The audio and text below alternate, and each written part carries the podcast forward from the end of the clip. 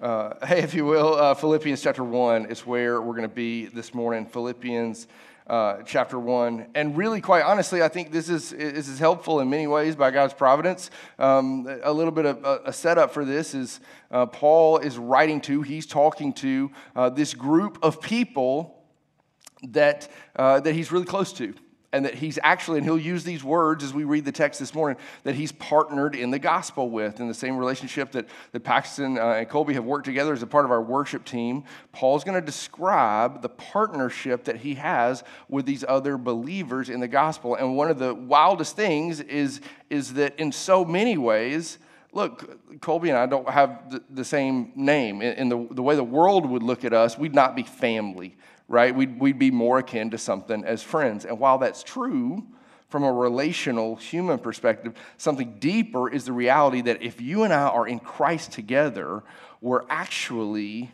truly family. And so, what we're going to read this morning, you're actually going to see some, some you're going to pick up on some, you're going to see some notes in the scripture, in the text this morning that would reveal that the way Paul talks to this church is not that they're the church that he planted ages ago and they're down the road and he's got some things in common with them. He's going to talk to them with this really deep emotion because he realizes, he understands that they're actually, because of union with Christ, family with one another. Philippians 1 is where we're going to be today, specifically verses 1 through 11, as we start a new series this week called Gospel Humility. Um, one of the most incredible things about Paul's writing to the church at Philippi is the way that not only he starts the letter and describes what it means to be humble, he presents this model servant picture of humility. But then he also, in the very central portion of this text, specifically in chapter 2, beginning in verse 6, and kind of moving through 11 onward, you get this incredible picture of the identity of Christ, who he is, and what he's done for us. And just as we sung a, a, minute ago, looking through suffering to the other side, everything builds toward these verses in chapter 2 and from them in the sense that what we find there is that it is Jesus who takes the form of a servant and is obedient to death, even death on a cross. That's the biblical description of him looking to the other side, of staying there and carrying and bearing the weight of not just my sin and your sin, but the sins of the entire world. Um, and look, I, th- I, think one of the things that's really important as we dive into uh, a new book is to understand um, the why and the what. So here's the why. We've been working uh, for quite some time uh, to really encourage one another uh, and to invite each other into a place where we could have a better understanding. And hear me when I say this.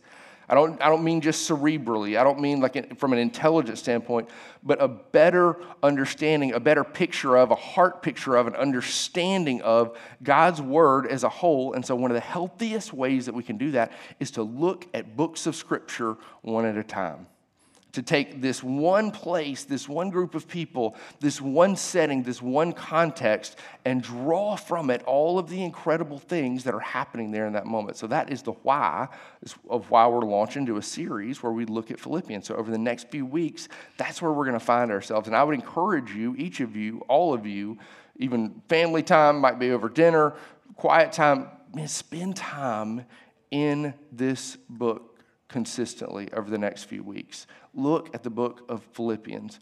Um, I also think it's really important before we jump into the text today to give you some background uh, to understand historically uh, what's happening in this place. Uh, because when I say Philippi, you are going to, I think that it sounded like it was going to be a chant. Like I say Philippi, you say that's not what we were doing there.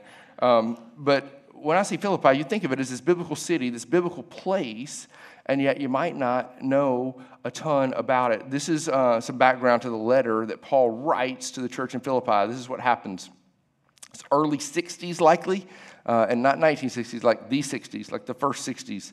Um, Paul writes from Rome uh, to those who were Christians there. Now, this is one of the earliest Christian communities that exist.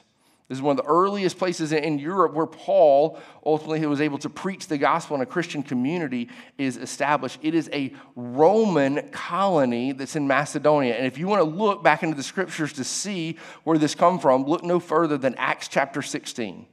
If you go back to Acts 16, you're going to get this, uh, this picture of, this understanding of, as Luke writes, what's happening in this place, Philippi. it, it is this, it's this region that's inside a larger region called Macedonia and is predominantly Roman culturally. So, one of the things that you probably notice as we've read the scriptures lately is you see Paul in the New Testament making all these Old Testament allusions He's using all of this Old Testament language and specifically citing some Old Testament verses and references to the Old Testament so that his hearers can understand. And that's because when he's doing that, he's writing to, to audiences that include people of a Jewish background. The unique thing about this passage, and not only this passage that's set up, but the entirety of Philippians, you're not going to find that too often because this is mostly a Greco Roman culture that he's writing to. It is mostly a city filled with people who are Gentiles. We don't even have historical evidence, really, of a synagogue or a Jewish place of worship here. It is predominantly a Gentile community. And here's why this was an area that, that Rome has taken control of, and they've sent a ton of retired soldiers and their families to live in this area. So that's who makes this up. It's all of these people that, that used to work in, in so many ways in the Roman Guard and the Praetorian Guard, and Paul's going to describe this. All of these people who used to be a part of the Roman military have now settled in this place. And all of this stuff at this point sounds like, hey, I mean, I like history too, Michael, but where are we going with this? All right, here's the thing it's really, really important to understand this background. Here's why. Paul is writing to people who are surrounded with this imperialistic and national identity. Everybody in Philippi that has come from Rome is ultimately their whole life is characterized by their allegiance, their love for Rome itself. So I want you to think and I mean this very seriously, of someone whose entire life, their entire being, their identity, everything that would make them who they are is wrapped up in a culture of where they're from. Now, it's healthy and it's great to be thankful for the places from which we, we come and the places which we reside. But this goes further than that, so much so that these people, these soldiers, and all the people that lived there were really involved in basically emperor worship. This would be the equivalent of us worshiping people in the government. Now, I know many of you, and I have conversations with you, and quite often somebody will send me your Facebook post, and I know you don't worship the people who are in our government, all right? I'm not worried about that with you right now. However, what's happening here is Paul saying these people are building their identity, the people around you are building their identity on something that doesn't last. These, this kingdom, these places that will fall. This is a little mini Rome, and Paul is writing to the Christian community there, and this is what he's saying that in a world and in a place that finds its identity in something so temporary as a kingdom, as an earthly kingdom, Jesus Christ is the true king. And he is the one who is our identity and should order our life. Here's the other thing Paul writes to the church in Philippi, and he doesn't write in like in, in some of the letters we've looked at recently with Jude and, and First John and some of the things Paul will write to, to different churches. He doesn't write to them with warnings about false teachers. That's not really what's in his view. This is, a, this is, quite frankly, a very faithful community, but he writes to them to encourage them to stay the course, to press on, to persevere, to trust in, continually believing the gospel and living its reality and living it out. He also does so with deep humility. This book will teach us that the defining mark of the Christian is of humility. Is of one who believes in the gospel so deeply that we trust not in ourselves, but in Christ for all. And this is a very different way than the world around exists. I think there's a lot of parallels to the world in which we live and this world itself. The world that Paul describes in Philippians, the places that he describes. They're places in which people find their identity in all sorts of things that are built around the culture they exist in. And Paul says, wait, speak into the lives of others, live the gospel life that is so different. he teaches us how to live humble lives in response to the gospel. All right, that being said, with a little bit of background, uh, let's jump into the text. This is Philippians chapter 1, verses 1 through 11. It says this. Paul, and Timothy, servants of Christ Jesus, to all the saints in Christ Jesus who are at Philippi with the overseers and deacons. Grace to you and peace from God our Father and the Lord Jesus Christ. I thank my God in all my remembrance of you, always in every prayer of mine for you, all making all making my prayer with joy because of your partnership in the gospel from the first day until now and I'm sure of this, that he who began a good work in you will bring it to completion at the day of Jesus Christ. It is right for me to feel this way about you all because I hold you in my heart. For you are all partakers with me of grace, both in my imprisonment and in the defense and confirmation of the gospel. For God is my witness, how I yearn for you all with the affection of Christ Jesus. And it is my prayer that your love may abound more and more with knowledge and all discernment, so that you may approve what is excellent, and so be pure and blameless for the day of Christ, filled with the fruit of righteousness that comes through Jesus Christ to the glory and praise of God. This is the word of the Lord in which we say, Thanks be to God. All right, so beginning in verse 1, Paul writes to all the saints in the Christian community. He begins this language. He says, Paul and Timothy, servants of God, right? But he begins this with, it was framing it as, hey, it's Timothy and I, but everything you're going to see in Philippians is re- very much written in first person. So, what we don't need to infer from this is that Paul and Timothy are co writing this together. Instead, what we need to see is that while he is in what Paul calls, and we'll talk about this more, his imprisonment, in Rome, the place from which he writes the letter, that Timothy, in so many ways, is still with him. He's actually comforting him, he's actually ministering to him, but it's Paul who is the sole author of this work.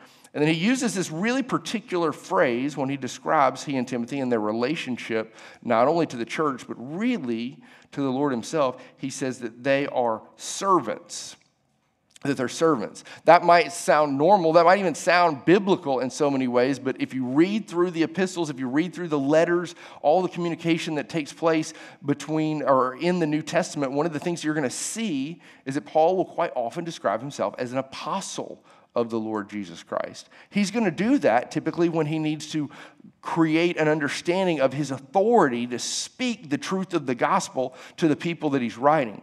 In this place, you've got faithful believers. For a group of people who's trusted in Christ, He's not writing to them and, and trying to convince them that he's an apostle. They know that in the sense that he's founded this place in so many ways in the Christian community that exists there.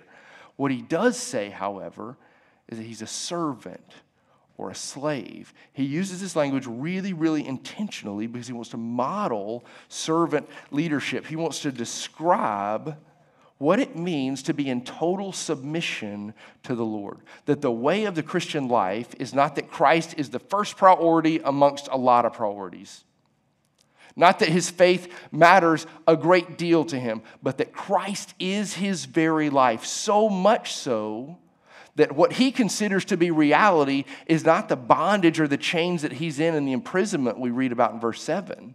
Not that he's imprisoned in, in Rome, is, that's not what he's really a slave to. More than that, he's a slave to Jesus Christ himself. That's the deep reality from which Paul writes. And he's also teaching from the outset what the life of the believer looks like in contradiction to the world that exists around us. I want to read you a quote from this brilliant guy. His name's Ben Witherington. He's done a ton of socio rhetorical work uh, in a lot of New Testament places, particularly Philippians and 1st and 2nd Peter.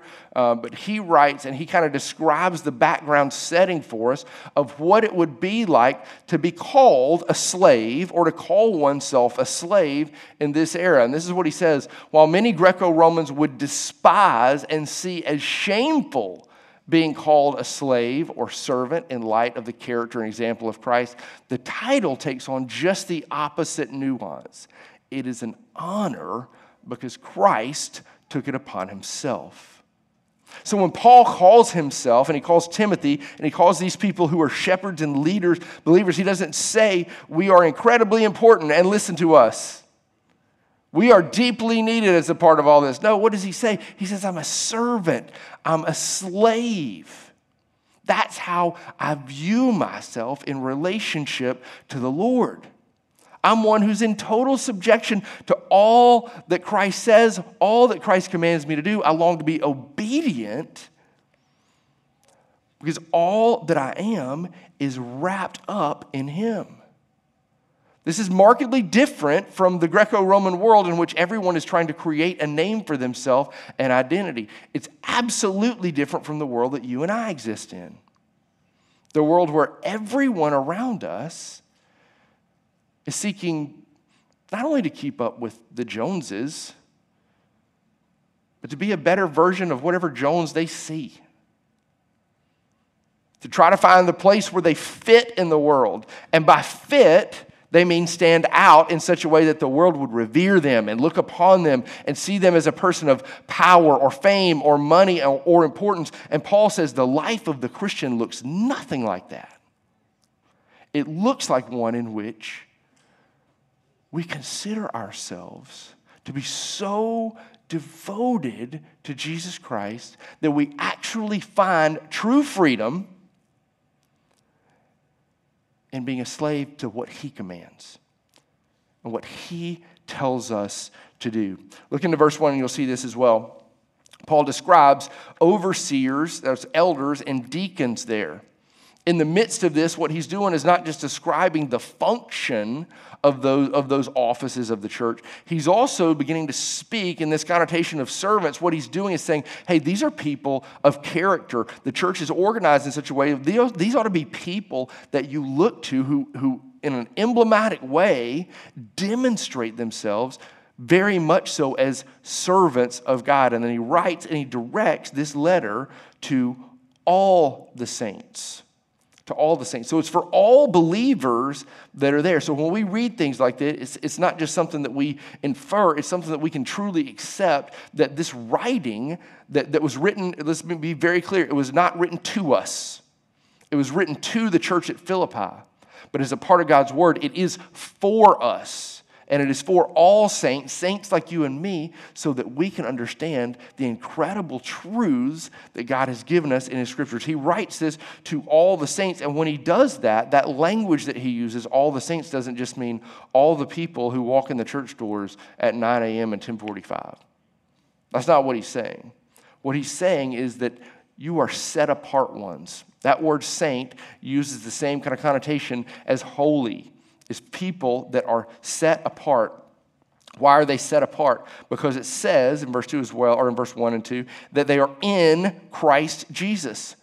They're a part of the body specifically. So, Richard preached on this last week wonderfully and helped us see the picture that Paul paints in 1 Corinthians 12. In 1 Corinthians 12, he's trying to recorrect, he's trying to help them understand the things that they don't. They're taking advantage of one another, they're not loving each other. In 1 Corinthians 11, people are coming to the Lord's Supper and they're literally using it as a meal to feed their bodies rather than seeing any spiritual significance in it, and they're treating people poorly. They're the poor, the marginalized who are not loved at this meal. And Paul goes in 1 Corinthians 12 and tells them, You don't understand, you're a part of the body. He has to do it in a very corrective way, in a very teaching way in Corinth. But here it's an encouraging way in Philippians. He's saying, Look, you're established, you're believers, it's people like us, but remember that you're in Christ Jesus If you're in Him, you're a part of a body that is bigger than yourself. You live in the reality of the gospel that has united us together. Look into verse 2 and you see this grace and peace. Grace and peace. So, this is a Greek term and, and word for grace, and it's a Greek version of the Hebrew word shalom for peace. Paul is greeting all people, even though this is predominantly not a Jewish culture he's writing to, he's putting these two things together this grace for the Gentile world, this peace for people with a Jewish or a Hebrew background. He's combining these things together. He's putting them together, even in the language of the day, to help people understand that God is the God of all people. In those three words, grace and peace, he's actually doing two things that are deeply theological. One, he's saying that God is the Father of all, of Gentiles that are now grafted in. God's chosen people. With these people, these Jews who were to see and quite often failed to see who Jesus is and was. And yet, God is the God of both. He's the God of all who invites all to himself in Christ Jesus. That's the first thing. The second thing he says is that grace and peace, you'll notice if you look at the text, it is not from Paul. Paul doesn't say grace and peace from Timothy and I. What does he say? Grace and peace comes from God the Father and the Lord Jesus Christ. Paul's saying that the origin of all grace and peace is from God Himself. These people at Philippi would be, these believers in this Christian community would not be without some peril and some attack from people in the local community who saw them as outsiders, who saw them as people pledging allegiance to not the historical figures like they do, like the emperors that have come and gone, and even the current one, but instead claiming that all deity, all life, all love is in Jesus Christ Himself. These people would be people that would be persecuted on many levels for not revering Rome and not celebrating Rome and the emperor as primary, but celebrating Jesus as primary. And Paul's quick to say that the grace and the peace that you have, it doesn't come from this comforting letter from me. It comes from God Himself. And then in these three words, Lord Jesus Christ, Paul does something incredible. That might look just like words that we're familiar with because we're going to see all these different constructs, not only in Philippians, but throughout the New Testament, of, of Jesus Christ, Christ Jesus, Jesus the Lord. Why does Paul use in this moment Lord Jesus Christ? He's doing something that's not only just in, in language clever, but is powerful and is beautiful. You need to know that the people in Philippi would have revered and thought of, and there was a proper way, there was a formal way, there was a really one accepted way to describe uh, the emperor, the one who ruled not only Philippi, but Rome and all Roman provinces. And it would be described that person in this way Emperor Caesar Augustus. It's this formal title with a personal name and a family name. There's purpose in it. And what Paul does here in saying the Lord Jesus Christ, he's telling believers this is the formal way He's using human language to say, this is actually the one who rules all things. It is the Lord Jesus Christ that is the true King and your Redeemer. And look into verse 3, and you're going to see something um, really powerful. There's this sense of gratitude that just jumps off the page. Um, now, look, this one's easy for me uh, because I am, unfortunately, what you call a feeler. Um, I feel things all the time. Don't want to, wish it didn't, uh, but it happens constantly. Uh, some of you can't identify with this as well, all right? You only think. You have to have people tell you to feel, right? Like you should feel something here. You should cry at this part. You should be happy. You can smile now. It's okay, right? Um, we need both in this world. Paul is both, I think, but in this moment, in verse 3 onward, you're going to see incredible emotion that really surrounds the gratitude that he has for all that Christ has done, not only for himself and for the church, but also as a result, the gratitude that he now has for the church who partners with him in the gospel. Beginning in verse 3, look down through verse 8 and onward and look at all the words and the emotion that's conveyed there. Paul describes thanks, joy. He says he feels this is right for him to feel this way about them, that he holds them in his heart, that they are partakers, that they're shares, and that he yearns for them with the affection of Jesus. So, Paul is describing in this first Christian community not their success, not what a great job they're doing, not how they're the first among Christian communities in this region and in this area.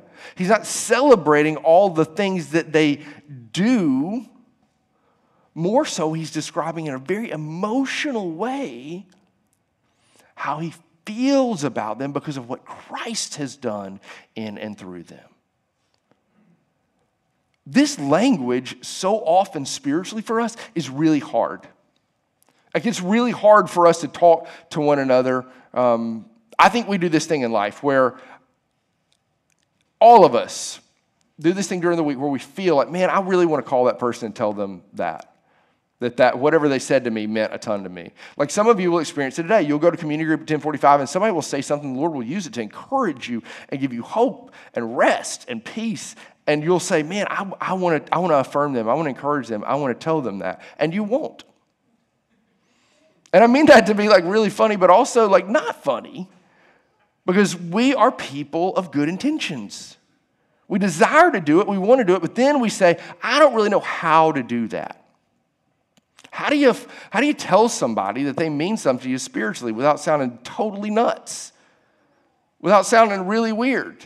All right? And dudes, it's the hardest for us. Okay? It's hard to it's hard often to go up to somebody and say, "Man, I just want to tell you how much I love and appreciate you." And look, I, I don't know the last time I had somebody say to me, or I said to somebody, "Man, I, I get the affection of Jesus. I'm just yearning to tell you, brother." Right? In our world, that's strange but not for Paul. Because the magnitude of what Christ has done. Uh, in, when I took English, uh, and you did too, there was this thing that you and I were told never, ever, ever, ever, ever to do, and it was to create this long winded, terrible, hard to read, understand thing called a run on sentence. Anybody ever do this? Where you just write, and it's basically like stream of consciousness, you just write and write and write, and there's no punctuation. Uh, it's kind of how I think at times our children talk to us. There's just, there's just, it's this and it's this and it's this. like. So Clover went to a party the other day, and these people had a horse, and its mane was painted like, like all these different colors, and it legit, it was a unicorn. Like, and it looked like very much like a unicorn, and she, and, it, and we're toast because she believes now, and we're gonna crush her at some point, uh, and then the Lord will bring her back. Um, the way she described it was unreal. It's like they had a unicorn and they had a petting zoo and they had this and they had this and they had this and they had this. But there was, it was just all just like one breath. Verses three through eight, if you look down at the at scriptures before you, if you look down at those words, if you see what's happening in verses three through eight, this is what you're going to find. It's all one sentence.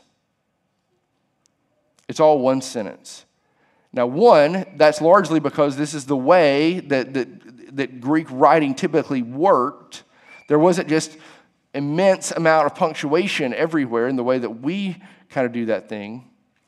But also, there's this real sense and where Paul like can't stop getting this out. He can't stop himself to say how much he feels for this group of people because of the gospel that has been experienced in that place and with other people who have grown into trust in Christ, the ministry that they've done with him in partnership with him, supporting him financially. We have history of that, not only back into Acts 16, but also into 2 Corinthians 8 and 9 as well. All these pictures of the church at Philippi being supportive. When you see those Macedonian churches in Paul's writings talking about Philippi, this place, there's this, all this support. So Paul's also feeling he's overwhelmed with this gratitude. Because Paul's not only ministering to them, because that's how we view apostles, that they're the ones ministering to all these people. This church has now ministered to Paul. And he feels it, and he's telling them in great detail and quickly and kind of a strange and wild way, without any punctuation, how thankful he is for them. It's because of their belief in the gospel the life they have in the gospel and the way that they live it out that we can see, as these words say, he truly has, in verse 5, a partnership with them. They've been drawn into the family of God and now have the purpose to live out the gospel in their character and their life so that others may come to know Christ. This is the biblical pattern of what it means for the world to see Jesus and know that we are Christians by our love. Paul's describing evangelism and the result of what it means to partner together in the gospel. I don't know if you're like me, but quite often I wonder how do I do that? How do I get to that place where my life is having a genuine impact? Where I'm sharing Jesus with the world? Anybody in here that's like an expert at evangelism? We don't do that. As well, I think is probably the right way to say it. Because we struggle to believe, quite frankly. You and I struggle to believe that we have the capability, the ability to share Jesus with the world. It seems like a fearful thing. It seems like a thing that would ostracize me from, from people that I know, from people that I work with, from people that I go watch our soon to be state champion Chelsea baseball team with, right? Like, all, like all, all of these people that I interact with in life, man, it's a scary thing to bring up our faith, to talk about what God has done in our life. I think one of the main reasons it feels scary is because we think it's on us. And I want you to see what Paul does in verse 6 to describe what's happening with the church at Philippi, and quite frankly, what should happen with all churches as we share the goodness of Jesus with the world. We come to this understanding that it's God who does the work. Look into verse 6. It's God who began the work in them, and He's the one that is going to bring it to, as Paul describes, completion, to bring it to fullness, to finish it. It's God's action that precedes the actions of these followers of Jesus. It's God's action that began their life in Christ. It's the work of the Spirit regenerating them. It's not them saying, you know what, I, now, I, I'm going to trust Jesus now. Yes, but only because of what he's done. It's only because of the truth and the reality of the gospel that the lives of these people have been changed. And now, as a result of this, he's calling them to have this deep confidence to understand all of these things that Christ started in you, he's going to bring to completion. Here's where I think you and I struggle. We think, all right, Jesus saved me, and now the rest is up to me. You feel that. I know you feel it. That there was this moment where you trusted in Christ and, and He saved you, and now you're trying to hang on. You're trying to stay saved. You're trying to stay at this place where you do all the right things to make sure you don't fall out of His good graces. Here's the thing you can't. And more so than that, more so than just keeping you in a place, the process of sanctification and growth in our life with Christ is such that all of the things that have been started will be brought to completion. And that's for every area of our life. Even our evangelism, even our loving of other people. So when he describes, when Paul describes his partnership in the gospel, what he's saying is this you can be transformed continually as you press on and you trust in Christ because the one who started is going to finish it. And the one who starts that nudging of your spirit to have conversations with others to share the gospel, he's the one that's going to finish it. He's the one that's going to finish it. Paul would say in, in 2 Corinthians that the, the point is that some of us plant, You know this. That some of us water, but that ultimately, who causes the growth? God Himself. He's the one that brings all things to completion. So, in a personal way, and in an evangelistic way, and in sharing Jesus with the world way, Paul's saying all of these things, everything is bound up in God as the one who initiates all action and invites us in the opportunity to be a part of it. Truly, what's happening here is the invitation to believe in the gospel. One of the biggest things you're going to see throughout the, the book of Philippians is that there's all of these places where Paul directs us toward things that were practical, that we've got to do, that we, that we really are called to do. Not just it would be convenient if we did that, but that we're really called to do. You need to know that when Paul uses that word partnership, and even in the joining uh, that you're going to see uh, in, in, verses 7 and 8, and the way he describes his relationship with them, he's talking about koinonia, he's talking about true. Real community that Christians are inextricably like we are tied together in this deep way. We are truly united in Christ, but this is not just as a result, there's some things that we should do. The language is such that it is almost business and contractual like in this day. He's saying that this is part of the process. We don't just take the Jesus we want whenever we want. Instead, all of us is bound up into him, and there are things that we've got to practically do as believers. But this is not works based. The reality is that we can't do any of that stuff on our own. We do it in the power of the Spirit and because it's God's action to us first. It's always God as initiator that calls us into the responsibility of trusting in Him. And it's Him and who empowers us and brings it to completion even as we trust in Him. Looking at verse 7, um, that word feel that is used there he says, It's right for me to feel this way about you all because I hold you in my heart, for you're partakers of grace with me. And so here's what Paul says. Ultimately, let's kind of go backwards here. He says, both in my imprisonment and the fact that Paul's writing from Rome in an imprisoned way that's, that's really unique. Um, and we'll talk more about this next week as we look into verse 13 and on. But the situation that Paul's in is even in his imprisonment, he's able to communicate with other Christians other believers. He's able to write letters, he's able to correspond with folks. But he says, Look, you're partakers of grace. We're together in this. And it doesn't matter the circumstance, even in my imprisonment and my defense of the gospel. And he also says, I hold you in my heart. So there's all these things that are really personal and powerful that are coming out. And he says, It's right for me to feel this way about you all. And all this emotion that comes through might be such that you think that, like, hey, maybe Paul doesn't have a lot of thought behind this. He's just feeling all this stuff, so he says it. But the background of this word in Greek is such that it means to think on something, to dwell on something so intently and so deeply that now it moves from just thoughts to actually feelings and emotions.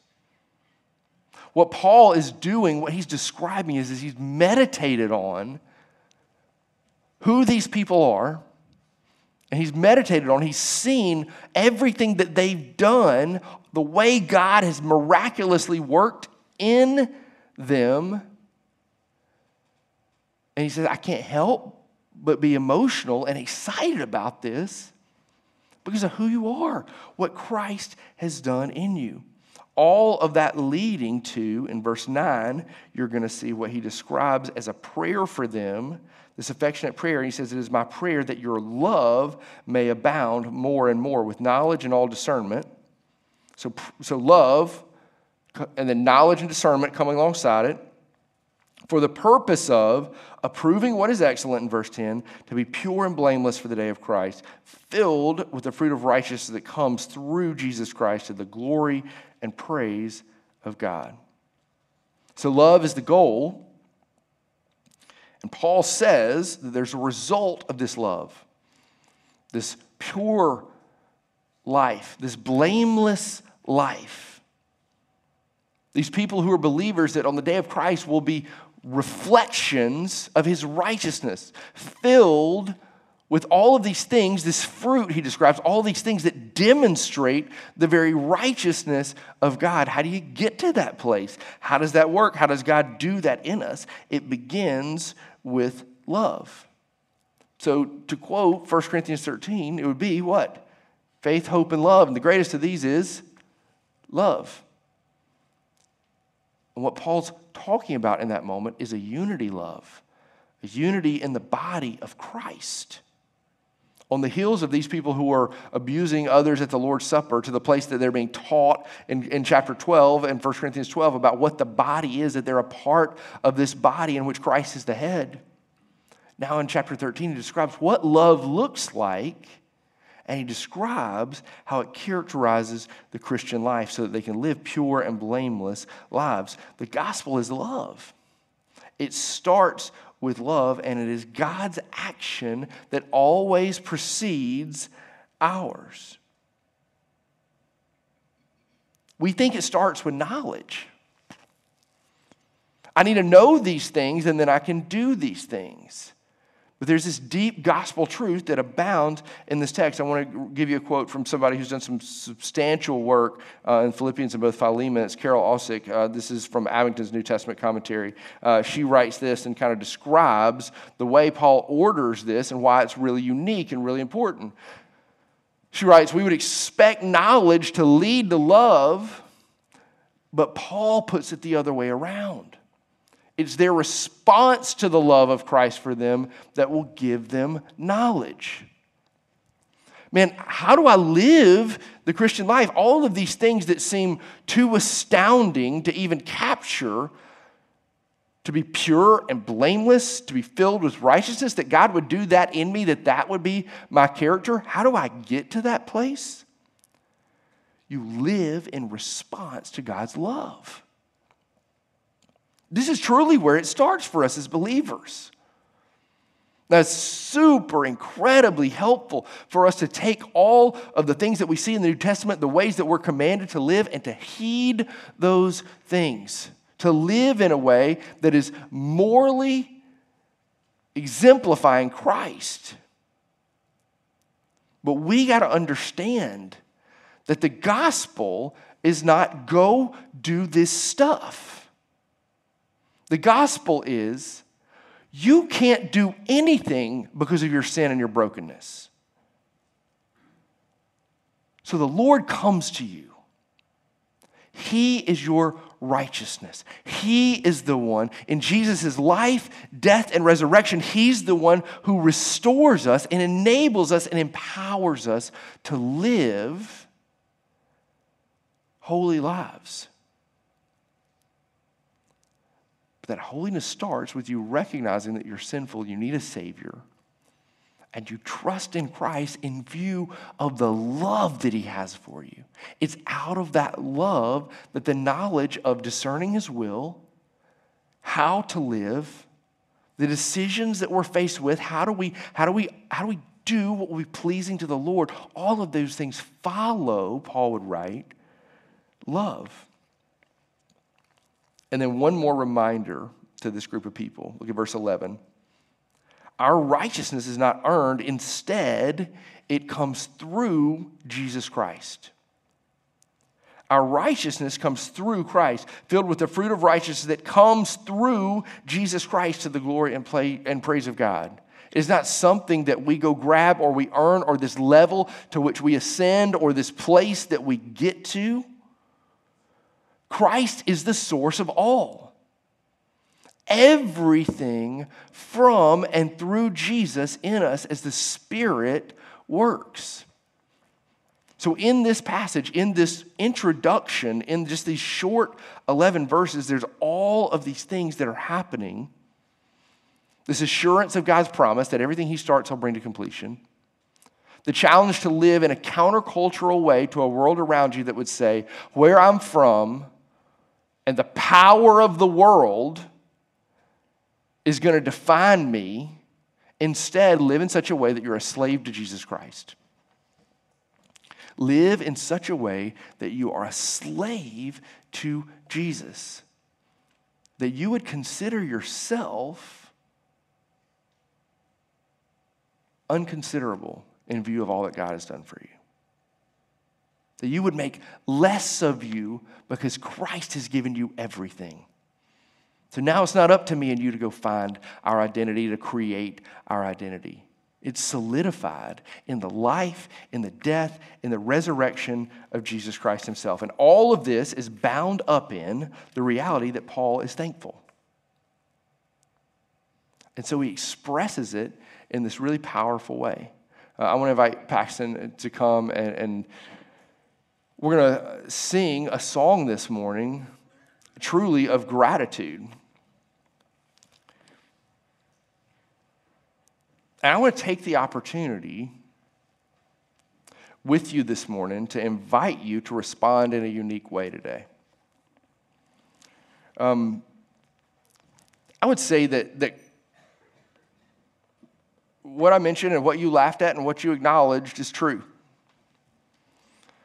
We want to thank people, and we know that people have made a spiritual impact in our life. But they don't know because we don't tell them. It's just really challenging for us to actually tell them. In view of God's mercy, in view of all that He's done in the life, death, and resurrection of Jesus Christ, Paul sets the example not only to be servants, not only to believe in the gospel, but to also live a life that is filled with gospel gratitude. To be thankful for the people that have ministered the gospel to us, who've truly shared Christ with us. Every time he goes to pray, he says, all the time, every time I go to pray, I can't help but thank God for you. I want to boldly say that I think there are, I know for me, I can say it for me, there are people that I look at in this room and when I think of them, I thank the Lord for them because of how they've ministered to me, how they've shepherded me, how they've given me beautiful truth, how you faithfully, continually, for every moment I've known you, followed and loved Jesus. There are all these kinds of people in our life. And as Paul writes Philippians, you need to know this, you're going to see more and more language emerge that's going to show you man, he's writing to these people, and yeah, they're his friends, but he actually considers them family. Again, feeler, all right? But here's the thing we're family in Christ. We really, truly are. And I'd love for us this morning, and I want to challenge you to take a moment um, to extend some gospel gratitude to people in this room people that you worship with here in this place that have impacted you, that have ministered to you. And so, in the same way that we stood up a few minutes ago or at the start of this service and greeted one another, instead of thinking about the person that's in this room and saying, hey, I don't want to do it here and I don't want to do it now, but later in the week I'm going to shoot him a text or I'm going to scratch him a note or send it to him or whatever, that's okay.